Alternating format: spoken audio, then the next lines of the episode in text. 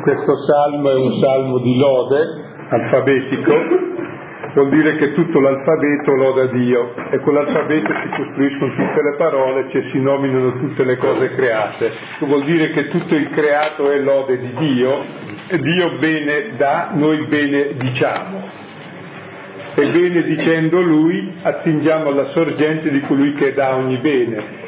Per cui il fine della creazione è la benedizione di Dio, non perché sia vanitoso, ecco, ma perché noi proprio bene dicendo attingiamo alla sorgente del bene e lui bene dà. E questa sera continueremo la, la lezione sui doni. Sul salmo mi viene da dire ancora che è un salmo alfabetico e l'alfabeto è composto da consonanti, da vocali, come tutti sappiamo, soprattutto da consonanti. Ecco, l'ebraico sono consonanti. E si costruisce il discorso mettendosi insieme. Se l'alfabeto fosse una lettera sola non ci sarebbe discorso, se non si combinassero non sarebbe discorso. Così anche eh, le diverse persone che costituiscono una comunità, con caratteristiche diverse, costruiscono un discorso che è la benedizione è la risposta a quello che Dio ha voluto, a quello che Dio ha fatto. Bene. Allora, come è noto, noi vorremmo tentare, almeno questa sera, di terminare il capitolo dodicesimo che volevamo finire la volta scorsa. Prima lettera ai Corinti, capitolo dodicesimo, 12-30. Leggo. Come infatti il corpo, pur essendo uno, ha molte membra, e tutte le membra, pur essendo molte, sono un corpo solo, così anche Cristo. E in realtà noi tutti siamo stati battezzati in un solo spirito, per formare un solo corpo, giudei o greci, schiavi o liberi e tutti ci siamo abbeverati in un solo spirito. Ora, il corpo non risulta di un membro solo, ma di molte membra.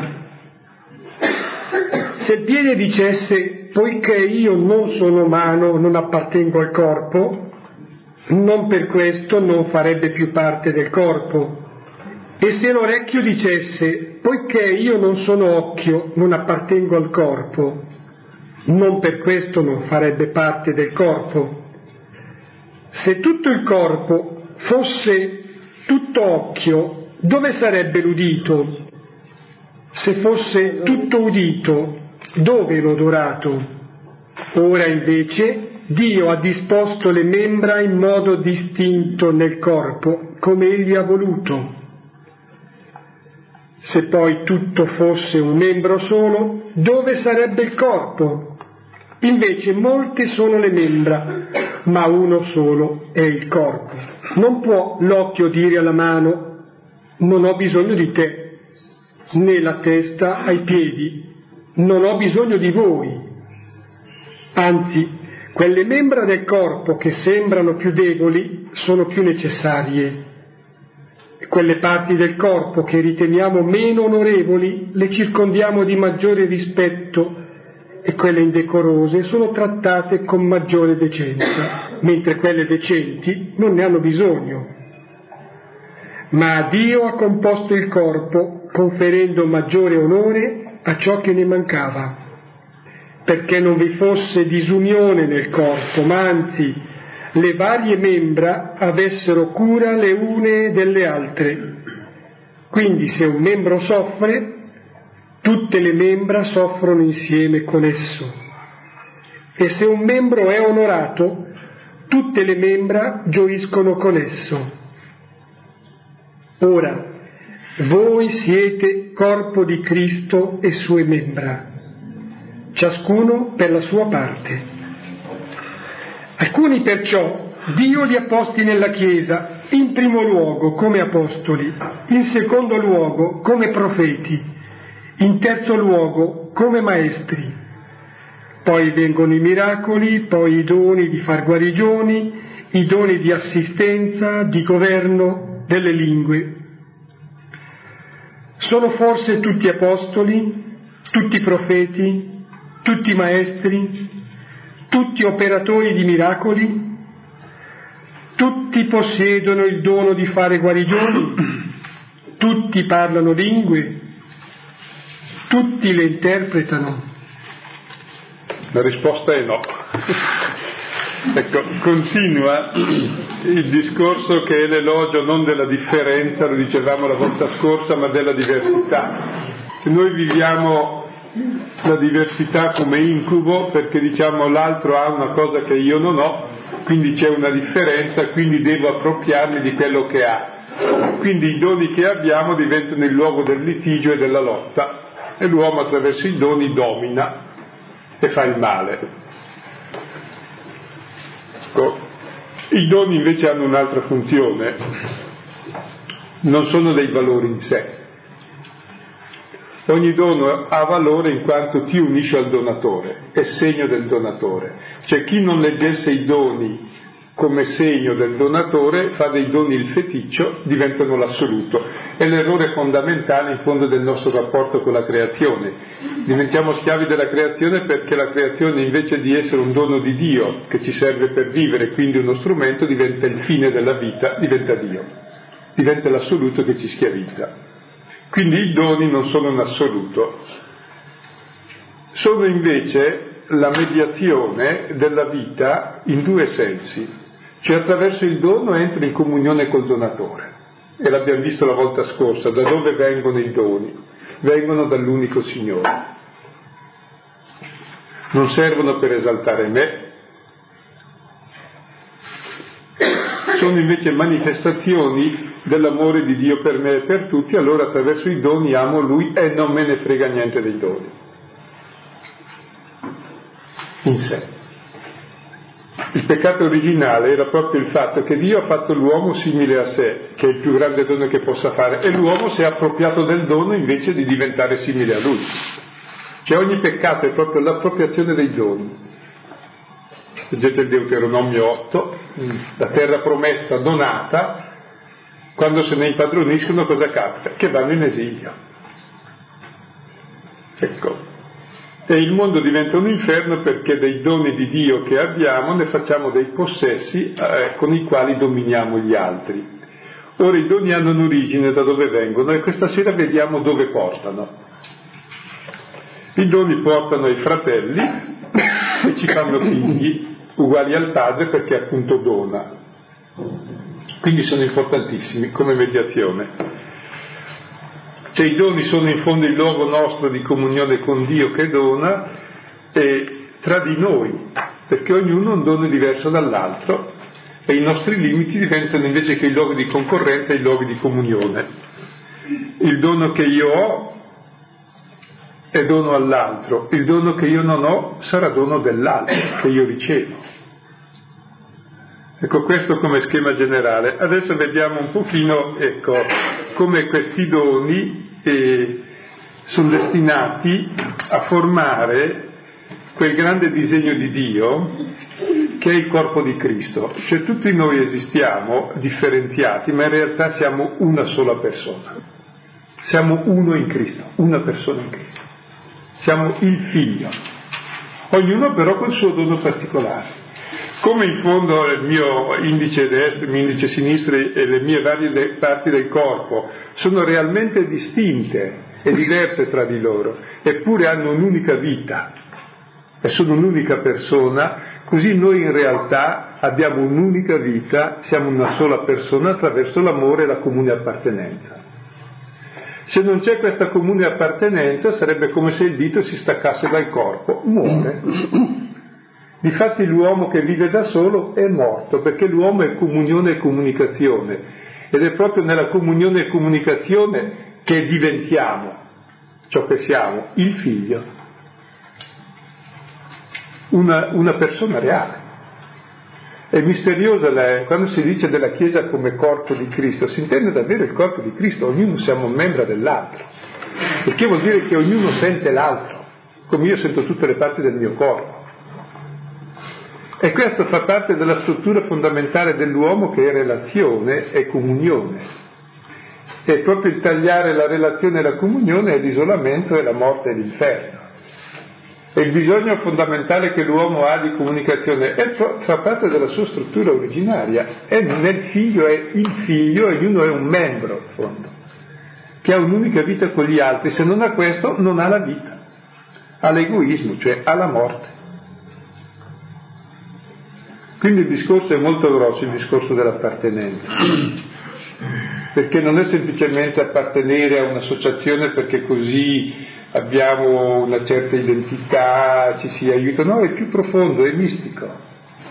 Cioè, come una parte del corpo, se non appartiene al corpo, è morta, così l'uomo che non appartiene al corpo è morto perché non ha comunione, la vita dell'uomo è la comunione, è la relazione. Proprio sono come le lettere dell'alfabeto, sarebbe come dire, la Divina Commedia è bella, va bene, dividiamo le lettere dell'alfabeto, scombiniamole e poi buttiamole lì a caso, non è più la Divina Commedia o prendi una sinfonia di Mozart e butti lì tutte le note, cioè queste sono le note della sinfonia di Mozart, adesso tientele.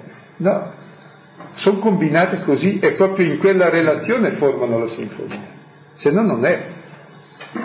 Così l'uomo è nella relazione, è in una relazione ordinata secondo i suoi doni, che forma questa armonia, quest'unità, quest'unica persona, questa sinfonia di Dio. Cioè forma la persona. E tanto è vero che anche sotto ogni relazione in fondo eh, c'è questa tendenza che poi è insita nell'uomo perché Dio è uno ed è unico ed è solo. Tutti noi siamo diversi da Dio. Raggiungiamo però la comunione con Dio e l'unione con Lui attraverso la relazione d'amore e l'unione tra di noi, fino a quando Dio è tutto in tutti. E senza questo per sé l'uomo è morto. E allora vediamo un po' i singoli pezzi. Mm, voglio dire qualcosa, cioè nel senso che l'impressione che abbiamo normalmente, diciamo il vissuto quotidiano, quello più ordinario e scontato, è che siamo un mucchio.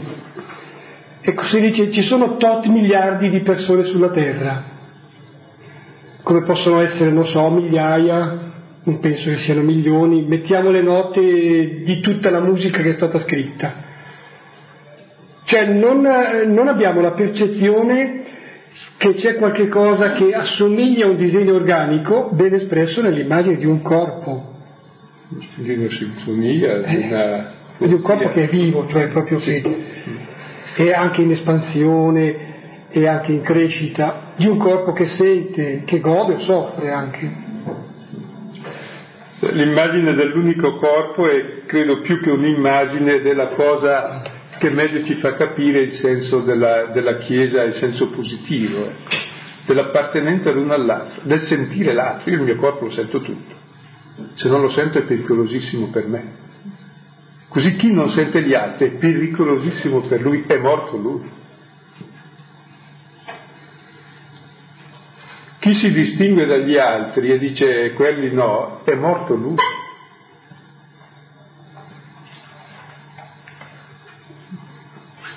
Cioè, magari è molto vivace perché andando in putrefazione fa un po' di gas, un po' di cose, no?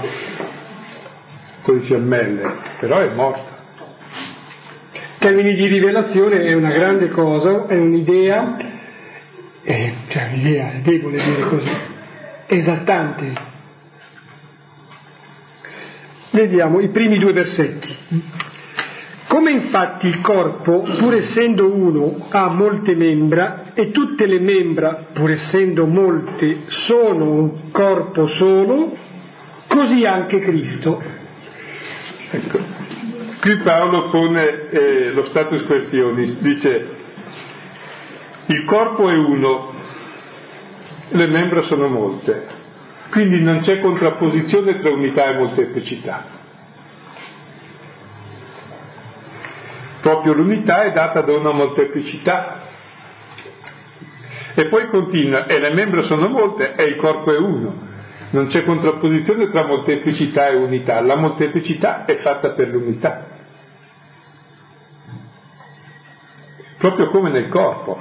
E poi porterà l'esempio. Supponete che uno fosse tutto occhio, tutto orecchio. No, cioè la, la diversità è importantissima. se no esisterebbe solo Dio, cioè esisterebbe niente per noi. Quindi è la condizione stessa per poter esistere è che siamo diversi, è che siamo distinti. E guai ad abolirla. E l'eguaglianza è anche un criterio molto giusto e molto pericoloso, se capito male. L'eguaglianza nel senso che abbiamo tutti la stessa dignità, dobbiamo avere tutte le stesse possibilità di vita, ma tutte le stesse possibilità per essere diversi, perché ognuno sia se stesso. Altrimenti la cosa più abominevole l'eguaglianza è il delirio di onnipotenza che vorremmo ridurre tutti a uno solo che poi sarà il capo che domina tutti, ci sono le dittature, cioè la distruzione di tutti. È il delirio di onnipotenza di chi si vuole sostituire a Dio, con la differenza che Dio fa esistere il diverso, perché anche Dio è diverso. E l'altro de- è il diverso per definizione, il sacro. Quindi ogni diversità porta proprio il marchio eh, di Dio e della condizione per poter vivere. E quindi l'unità in un corpo suppone la molteplicità, se no non c'è il corpo, c'è un organo, un occhio solo, abnorme, è un tumore. Così la molteplicità suppone l'unità, se no non è un corpo, è un aggregato che si disgrega e se è vivo va in putrefazione. Quindi proprio unità e molteplicità si implicano a vicende in un corpo solo che è Cristo. Tutto è stato fatto in Lui, in vista di Lui e per Lui, e noi tutti siamo in Lui ciò che siamo. E siamo un membro del suo corpo. Perché? Adesso spiega perché siamo un unico corpo in Cristo. Guardate questa immagine di Chiesa come corpo unico e più che un'immagine è la realtà mistica e profonda dell'umanità. Per questo l'uomo cerca l'unione, la divisione e il massimo male, per questo l'uomo cerca sempre comunione e, e tutti i disturbi sono disturbi di comunione. Per questo tutte le guerre sono divisioni e tutte le paci sono tentativi di rimediare a questo. Cioè, proprio è il principio stesso della vita o della morte, il formare unione oppure divisione. Perché? Perché Dio è uno e siamo tutti diversi e in quanto diversi formiamo un'unità nell'unico spirito e nell'unico amore che ci unisce. Allora siamo noi stessi, se no siamo il niente di noi stessi. E adesso spiega eh, come avviene quest'unità. E in realtà noi tutti siamo stati battezzati in un solo spirito per formare un solo corpo giudei o greci, schiavi o liberi, e tutti ci siamo beverati a un solo spirito. Il fondamento di quest'unità è il battesimo. Battezzare vuol dire andare a fondo, immergersi. In che cosa? Nell'unico spirito. Lo spirito è la vita. Siamo affogati nella vita. Cioè, affogare nella vita vuol dire il contrario di affogare siamo impregnati dalla vita, dello spirito, e la vita e lo spirito cos'è? È l'amore che c'è tra padre e figlio, che ci è donato sulla croce. Noi ci immergiamo in questo amore che Dio ha per noi. Questo è ciò che ci unisce. Viviamo di questo amore, che è uno per tutti e che è per ciascuno però. E il battesimo è immergersi in questo amore e vivere di questo amore e di questo spirito. Cos'è l'essere battezzati? Vivo dell'amore che Cristo ha per me. Questo mi dà la mia identità di figlio, mi fa amare il padre, mi fa amare i fratelli. Questo è il senso profondo del battesimo. E questo forma di noi un solo corpo perché? Perché abbiamo un solo spirito, cioè una sola vita, come il corpo mio è diverso dal corpo suo perché ha due vite, due respiri, mentre le mie due mani sono un corpo solo perché hanno un'unica vita, un unico respiro, così noi, tutta l'umanità, siamo un unico corpo perché uno solo è il respiro, una sola è la vita, è l'amore che Dio ha per noi che è unico, è lo Spirito Santo, ricevuto nel battesimo. E allora formiamo un unico corpo dove ognuno è un membro distinto dall'altro. Sia che siamo giudei, sia che siamo greci, che sono le grosse differenze religiose, sia che siamo schiavi, sia che siamo liberi, le grosse differenze sociali sia che siamo maschi o femmine, dirà negli altri, per grosse differenze naturali. Anzi, queste differenze sono fondamentali perché il corpo riesca articolato.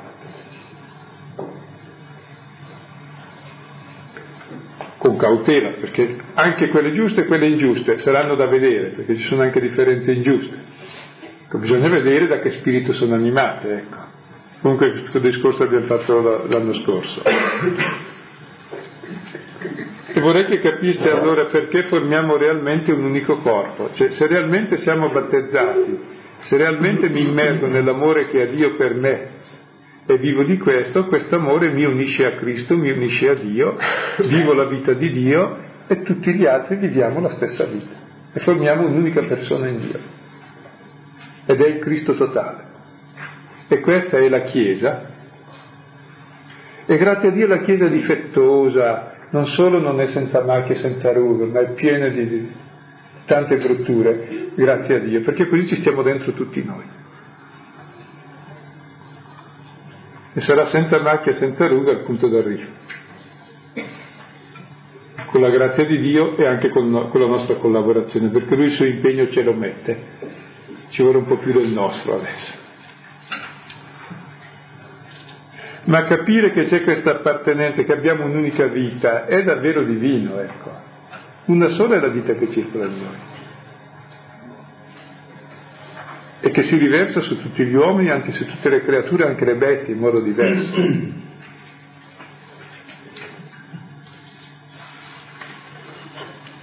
Ora il corpo non risulta di un membro solo, ma di molte membra. Se il piede dicesse poiché io non sono umano, non appartengo al corpo, non per questo non farebbe più parte del corpo. Se l'orecchio dicesse poiché io non sono occhio, non appartengo al corpo, non per questo non farebbe parte del corpo. Se il corpo fosse tutto occhio, dove sarebbe l'udito? Se fosse tutto udito, dove l'odorato?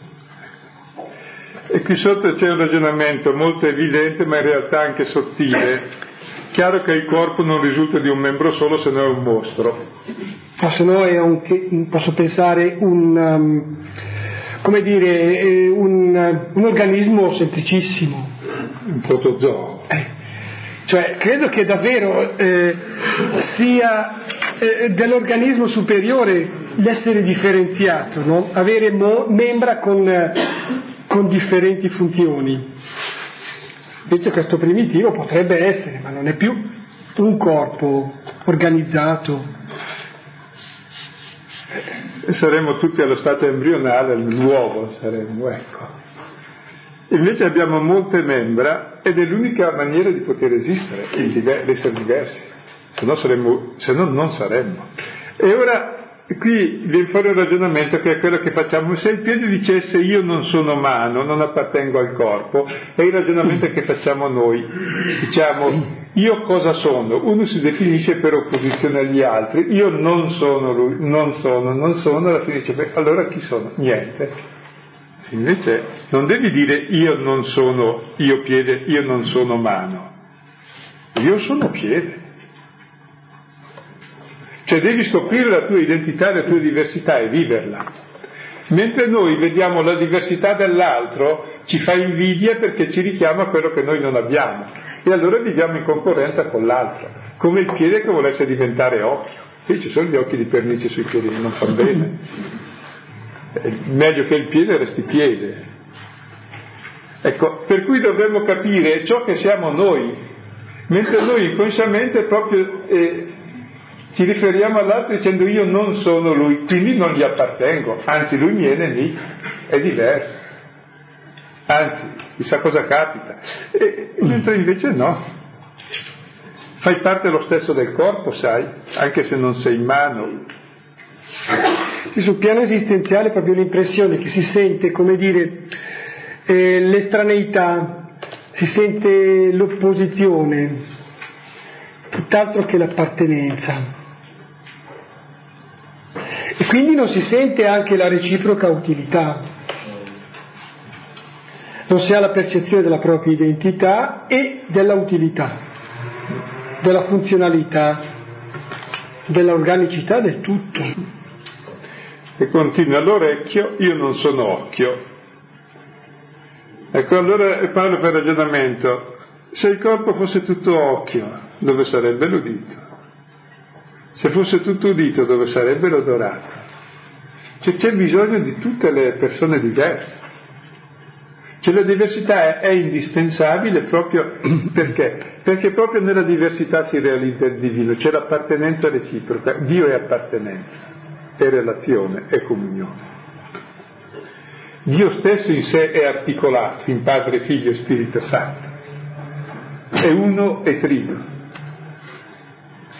E la creazione è poi un espandersi al di fuori della Trinità di tutta questa diversità infinita nel Figlio, però con la stessa caratteristica di unità, cioè di appartenenza reciproca. Per cui la diversità diventa il luogo di appartenenza, non di divisione.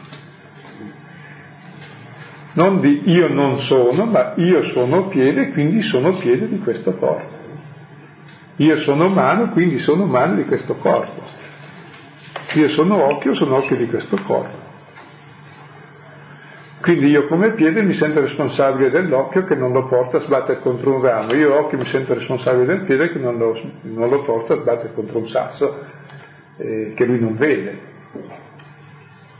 C'è proprio questa responsabilità reciproca, perché ognuno sente l'altro come parte di sé. E c'è proprio bello il corpo, il corpo sano sente la totalità. Andiamo avanti. Sì. Ora invece Dio ha disposto le membra in modo distinto nel corpo, come Egli ha voluto. Se poi tutto fosse un membro solo, dove sarebbe il corpo? Invece molte sono le membra, ma uno solo è il corpo. Qui Paolo si sforza di, di ribadire il concetto, ora il concetto direi è molto elementare, sotto questo sforzo di ribadire il concetto c'è lo sforzo di dire miei cari, ci apparteniamo gli uni agli altri. È inutile entrare in concorrenza perché siamo diversi, perché uno, uno ne ha un altro. Quando capiremo questo, allora cambia il mondo. Se no usiamo proprio di ciò che siamo per farci del male.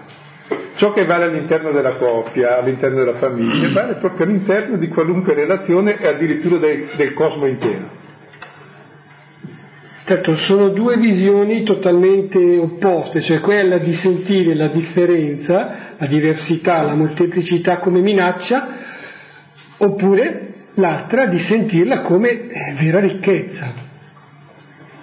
E qui viene presentata questa, questa prospettiva ed è rivelazione.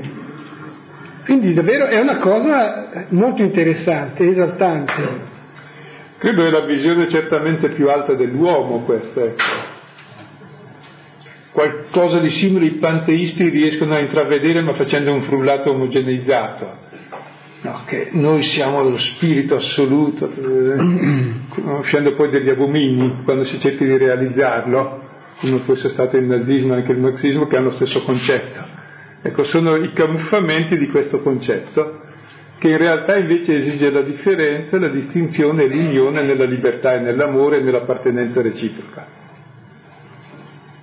No, penso che poi sul piano proprio del vissuto a volte possa essere anche difficile, può essere anche drammatico.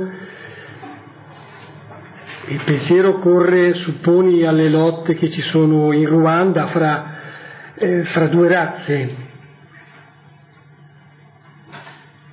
il tentativo di sterminare l'altra, l'altra razza. Ecco, è tremendo.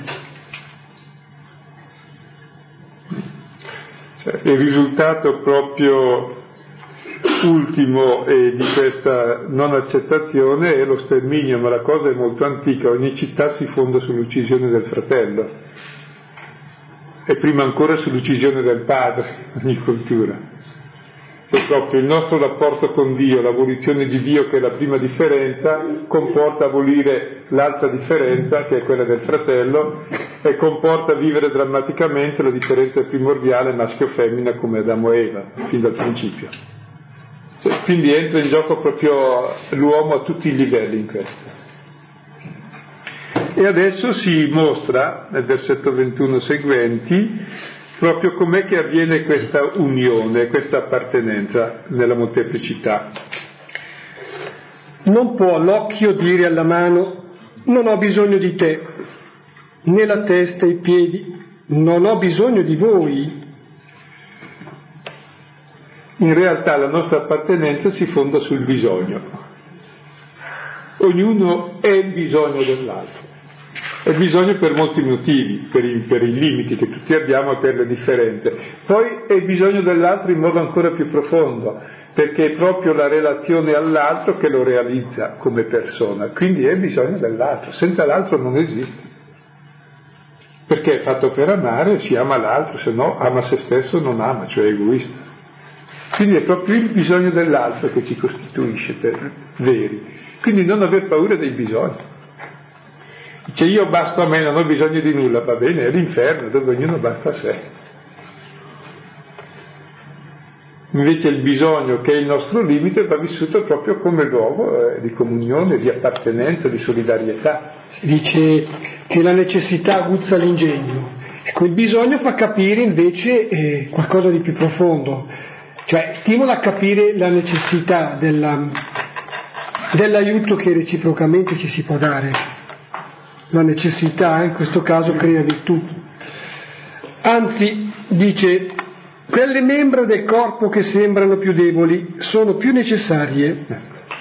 Vedete, prima parlava del bisogno, ciò che mi manca, ciò che mi manca mi mette in comunione. Ora parla di un altro aspetto, ciò che è debole. La mia debolezza è il bisogno dell'altro. Qui dice addirittura le cose che sembrano le più deboli sono le più necessarie. Qui è un grande mistero. Sia in ciascuno di noi i nostri aspetti più deboli sono i più necessari. Quelli potenti se non li avessimo staremmo, meglio noi anche gli altri. Sia perché il più debole, l'ultimo di tutti, è Dio che si è fatto l'ultimo di tutti, è il mistero di Cristo. È un mistero la debolezza, che è la più necessaria. La pietra scartata dai costruttori è divenuta testata d'angolo, Salmo 118. Vedo che davvero la storia va avanti non perché ci sono dei personaggi che finiscono poi sui cosiddetti libri di storia, ma va avanti perché ci sono altri personaggi, potremmo dire personaggi sommersi, sono quelli che fanno il tessuto, il tessuto vitale, non appena un tessuto connettivo. Io sinceramente questo aspetto della debolezza, le membra più deboli sono le più necessarie, ecco, è un grande mistero che non capisco, ma chiediamo a Dio di capirlo perché è importante. Come le membra più deboli sono le più necessarie a tutti. E certamente hanno l'aspetto divino più profondo, ecco. E così continua poi ancora con altri aspetti, vediamo. Versetto 23. E quelle parti del corpo che riteniamo meno onorevoli le circondiamo di maggiore rispetto, quelle indecorose sono trattate con maggiore decenza, mentre quelle decenti non ne hanno bisogno, ma Dio ha composto il corpo conferendo maggiore onore a ciò che ne mancava. Allora continua il paragone, il bisogno, ciò che manca, è importante, la debolezza è necessaria, ciò che è spregevole Dio lo circonda di maggior rispetto, ciò che è indecoroso ha maggior decenza. Vedete, c'è qualcosa di, di interessante qui sotto che chiediamo a Dio di scoprire. Probabilmente è così evidente che ci sfugge,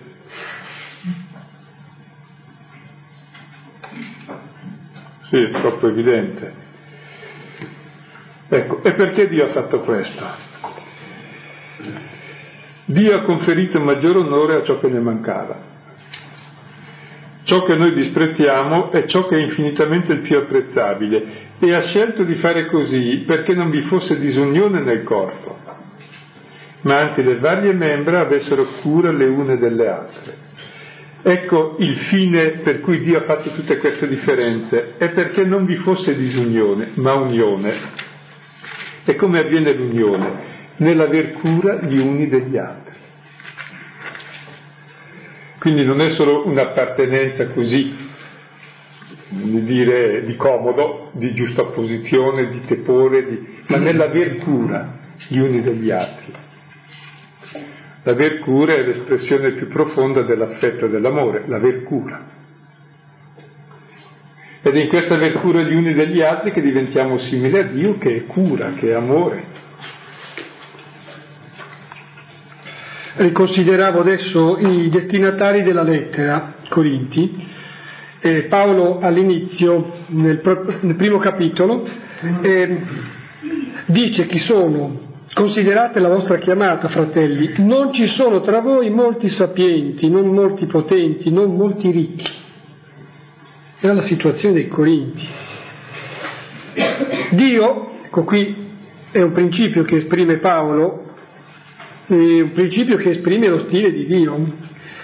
Dio ha scelto ciò che nel mondo è stolto per confondere i sapienti Dio ha scelto ciò che nel mondo è debole per confondere i forti. Dio ha scelto ciò che nel mondo è ignobile e disprezzato e ciò che è nulla per ridurre a nulla le cose che sono. Quindi se un membro soffre, tutte le membra soffrono insieme con esso. Se un membro è onorato, tutte le membra gioiscono con esso. Ora voi siete corpo di Cristo e sue membra, ciascuno per la sua parte. Questo, il versetto 26 parla del soffrire e del gioire, la sofferenza di una parte del corpo lo sente tutto il corpo, il benessere di una parte lo sente tutto il corpo. Quindi ognuno di noi sente realmente il bene e il male dell'altro e gioisce del bene e soffre del male. Non giuisce del male e ha invidia e soffre del bene, che mi dà fastidio il bene e mi piace il male suo perché è bene mio. Ecco, quindi anche molto semplicemente questa aver cura è, è qualcosa di molto interno e molto semplice ti dà sofferenza il male altrui e ti dà gioia il bene altrui. Siccome l'uomo poi si comporta in base a ciò che gli dà piacere o dispiacere, allora cercherai davvero ciò che fa bene e giova all'altro e eviterai ciò che non giova all'altro, ciò che lo fa soffrire. Quindi proprio il mio principio di azione è il piacere o la sofferenza dell'altro. Perché? Perché lo sento come mio. Cioè, questo, se voi notate tutte le divisioni avvengono quando uno e si distingue dall'altro e lo, e lo prende come controparte, no? Il contrario dell'empatia, quando ti metti nei panni dell'altro e lo capisci dal di dentro e si sente capito e si crea solidarietà. Mentre invece proprio eh, non lo sento, se non al contrario, che il suo male mi fa piacere e il suo bene eh, mi dà fastidio.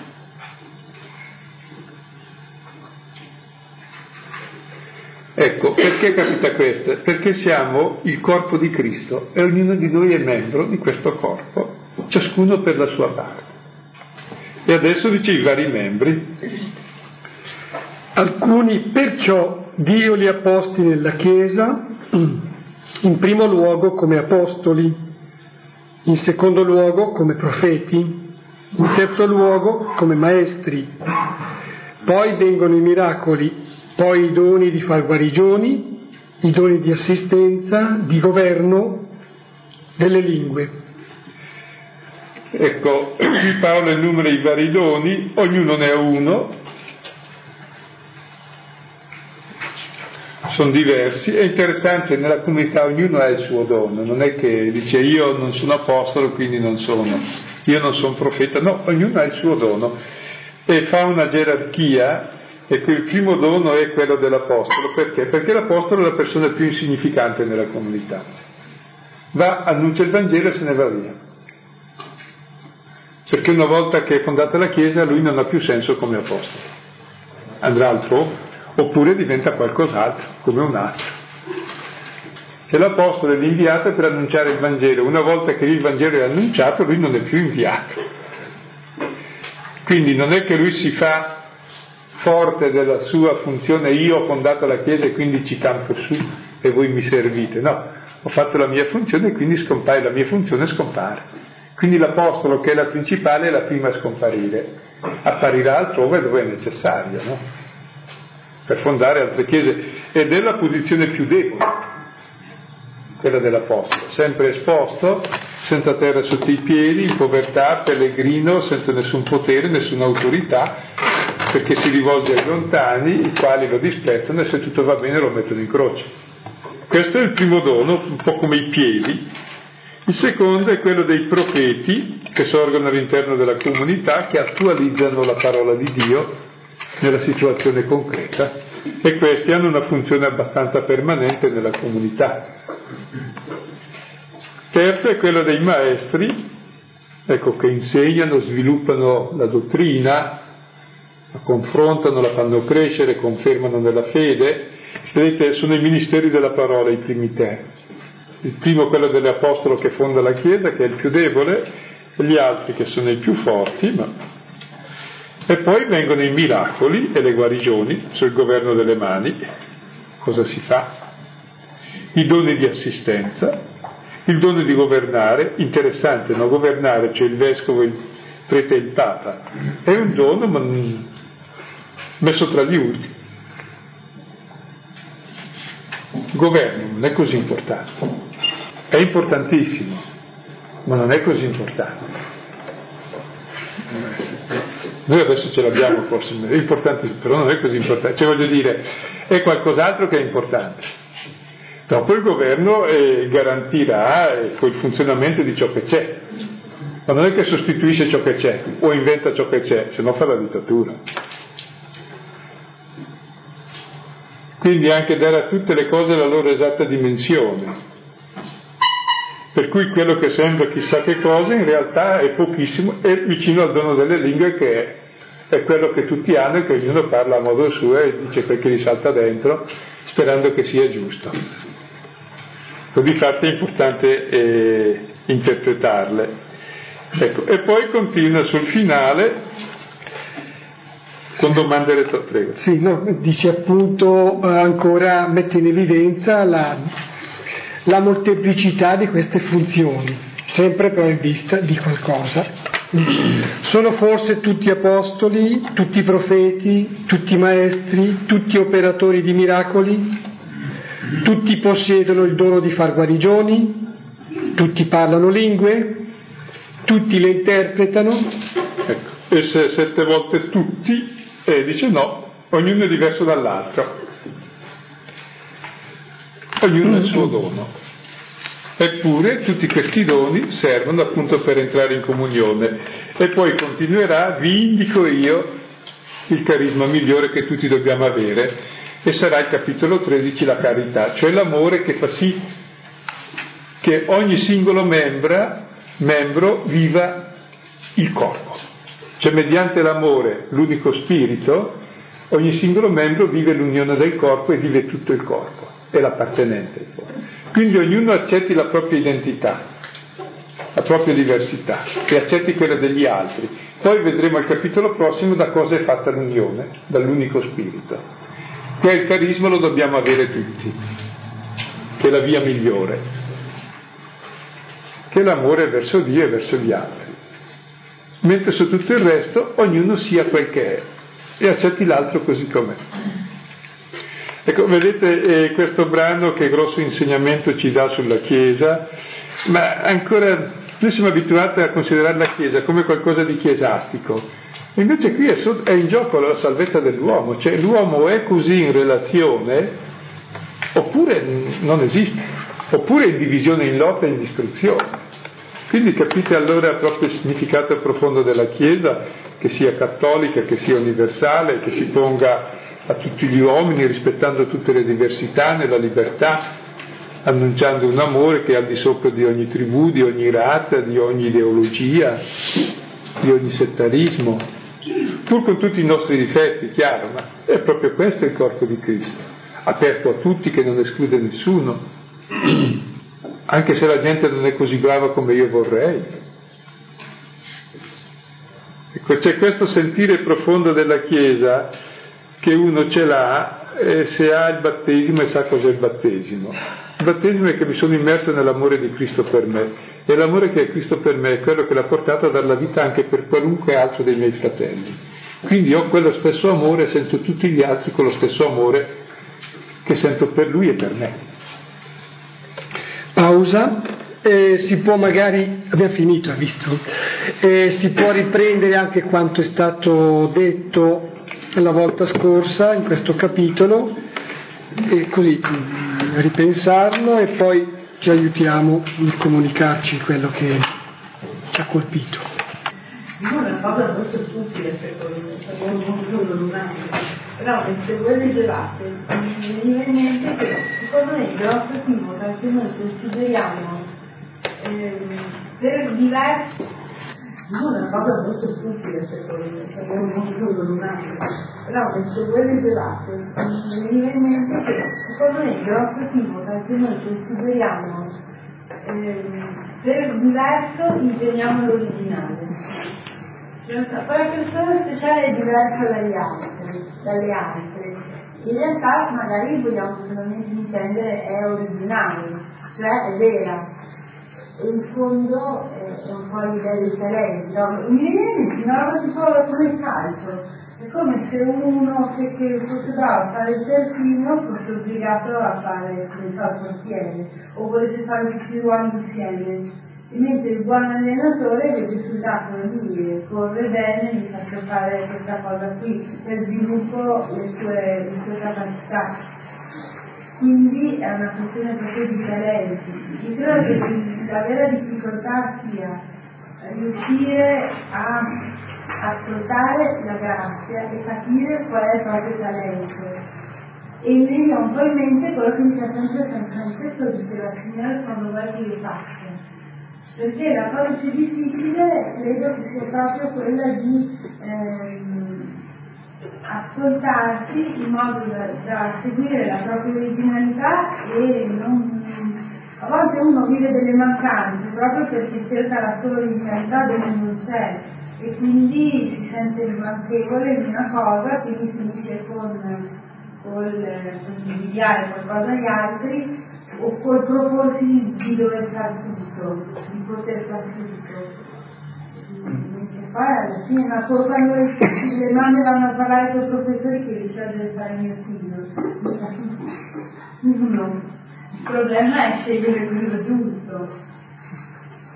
Quindi secondo me qui c'è proprio ci vuole lo spirito e poi mi veniva in mente anche eh, proprio quello, quello, che Gesù dice a Pietro quando quando noi, siccome quando Silvano diceva ehm, eh, quello, il, più debole finisce con l'essere più forte, io mi domandavo se il problema sia nel criterio, cioè quello che noi consideriamo debole non è debole magari per Dio e quindi in realtà è solo una questione di termini. Cioè, il debole per noi non è debole per Dio, noi vediamo la debolezza da un'altra parte. È come quando diceva Pietro, il criterio degli uomini, di Dio, ma giudichi con il criterio degli uomini. Cioè quello che è proprio difficile per me continuamente è vedere il forte dove c'è il forte veramente. Perché prendo continuamente degli abbagli e magari vedo forte chi forte non è. Il primo problema che dicevi eh, dei talenti è importante sapere che di fatti cosa deve fare ciascuno di noi? La volontà di Dio, che è per ciascuno quella che è per lui e non per un altro. Il discernimento. Ognuno deve saperlo lui. Però non è mai la certezza. Sì, cioè il discernimento è, è, qualcosa che ti piace, ti riesce e ti dà gioia, anche dopo. E che gli altri ti dicono se cosa di più. Eh, ma sempre le condizioni materiali lo permettono. Ecco, per così facciamo così il discernimento delle cose materiali. Le cose materiali non mi interessa fare una cosa, noi usiamo grande discernimento in cosa farò. Quel che farai non ha quasi nessuna importanza. Fai lo spazzino il Papa, non ci vuole discernimento. Se ti capi fare lo spazzino, fai lo spazzino, se ti capi fare il Papa, fai il Papa. Il discernimento è su come lo devi fare E questo dipende da me. Pochissime cose da scegliere. Il mattino cosa sto a fare se alzarmi o no? No, al mattino mi alzo. E se mi alzo nero o non nero, questo dipende da me. Quindi è il modo. Eh, non c'è da fare grandi discernimenti sulle cose, mediamente. Qualche volta può darsi sulla scelta di vita, ma capita al massimo una volta e per pochissime persone, perché in realtà la maggior parte non sceglie. E la maggior parte è incapace di scegliere, però almeno scelga il modo, fa finta di scegliere. però il modo dovremmo tutti sapere scegliere.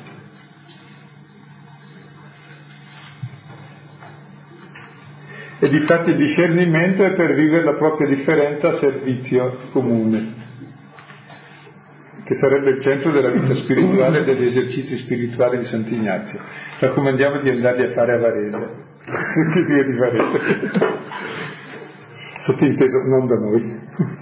A proposito di questo discernimento per il bene comune, casualmente almeno sta per dire, eh, il giorno successivo, cioè martedì scorso, dopo essere venuta qui, avevo aperto un libro e avevo trovato una frase che mi ha colpito molto, eh, in cui si diceva che il rapporto vero con l'altro è incarnare questa frase, io sono quello che a te manca.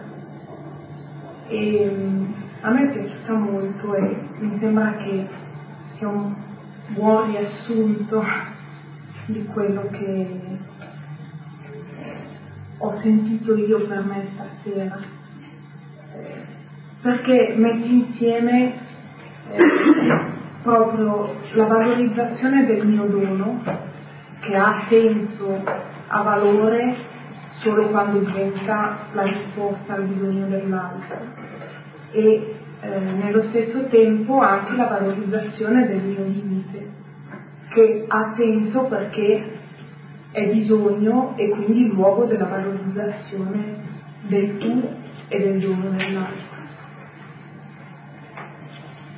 E questo lo trovo molto consolante.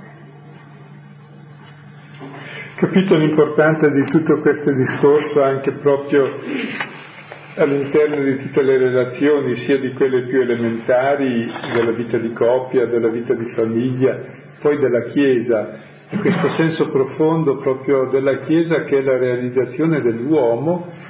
Eh, l'uomo è persona nella misura in cui ha relazioni e la persona perfetta è quella che ha relazione con tutti. E in Cristo ognuno di noi ha relazione con tutti e raggiunge la sua misura perfetta. Come ogni singola parte del mio corpo è in relazione con tutto il corpo, non fosse in relazione con una parte, per quella parte sarebbe morta.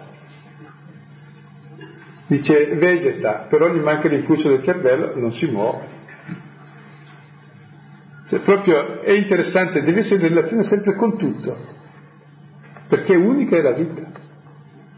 Se è staccato da, una, da uno, è staccato e perde la vita è, a quel livello.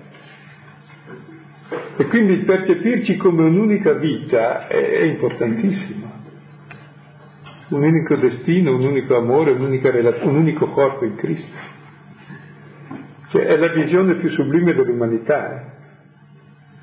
Eh? E non è ideologia, è la realtà del battesimo. È proprio la percezione precisa che lo stesso spirito che ho io ce l'ha l'altro, ce l'ha l'altro perché è l'unico spirito, è l'amore di Dio effuso nei nostri cuori, che ci porta all'amore reciproco e a questo atteggiamento verso di noi e verso tutti.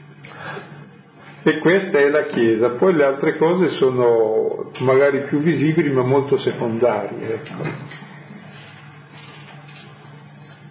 I non battezzati? Non me ne frega niente per ora, perché ci poniamo sempre il problema per dire no, io sono battezzato, sento questo,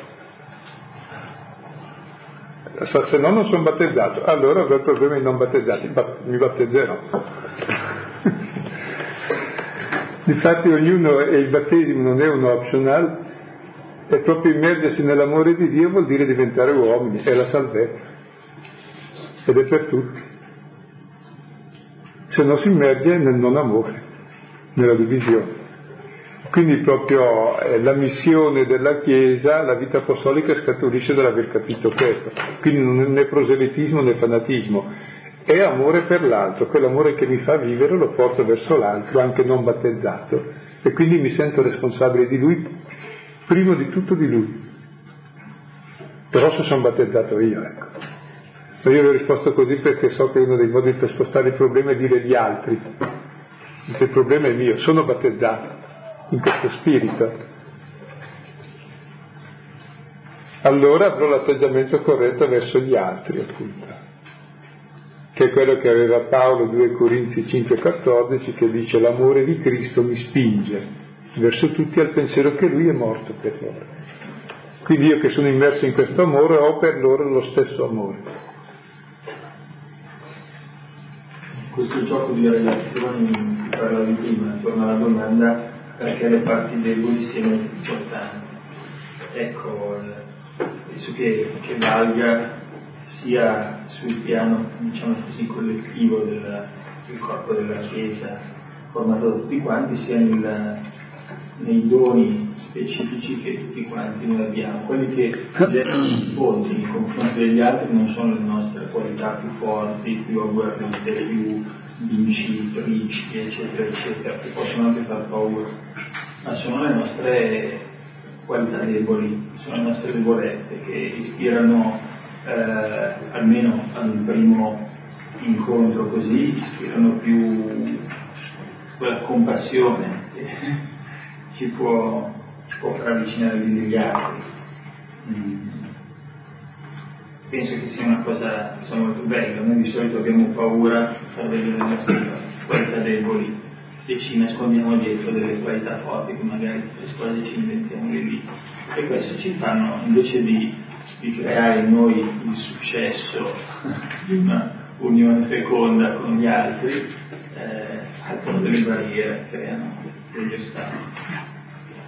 Questo vale sia appunto eh, all'interno della Chiesa, come qualità della Chiesa, sia proprio nel valorizzare le parti deboli, ma come, come tali.